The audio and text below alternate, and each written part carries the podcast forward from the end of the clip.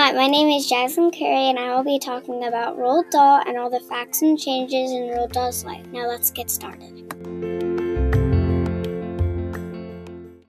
Today we'll be talking about his early life, where he moved in his life, what he liked, loved, what he is famous for, and other major changes in his life. Young Roald had three sisters to play with. Roald's 7-year-old sister, Ashley, died of appendicitis in 1919. He also loved dogs as well. By loving dogs, I mean he liked to bet on greyhound races. He owned quite a few. Roald Dahl was born in Cardiff, Wales. His birth date was September 13, 1916. During World Wars, he was sent back to England to live.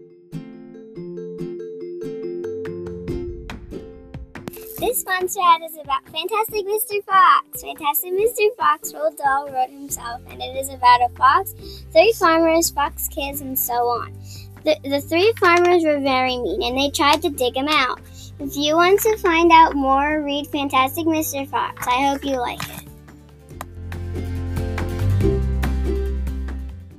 Roald Dahl loved French paintings. He loved art in general, and he was also an air pilot. As an author, he wrote Fantastic Mr. Fox, Matilda, The Witches, Boy, and Charlie and the Chocolate Factory.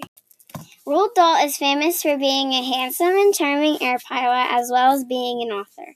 Roald's death date was November 23, 1990. Here's some facts I want to throw in. Blitz means lightning in German, and frogskins is a name for dollar. Thank you for listening about Roald Dahl and what he did in his life.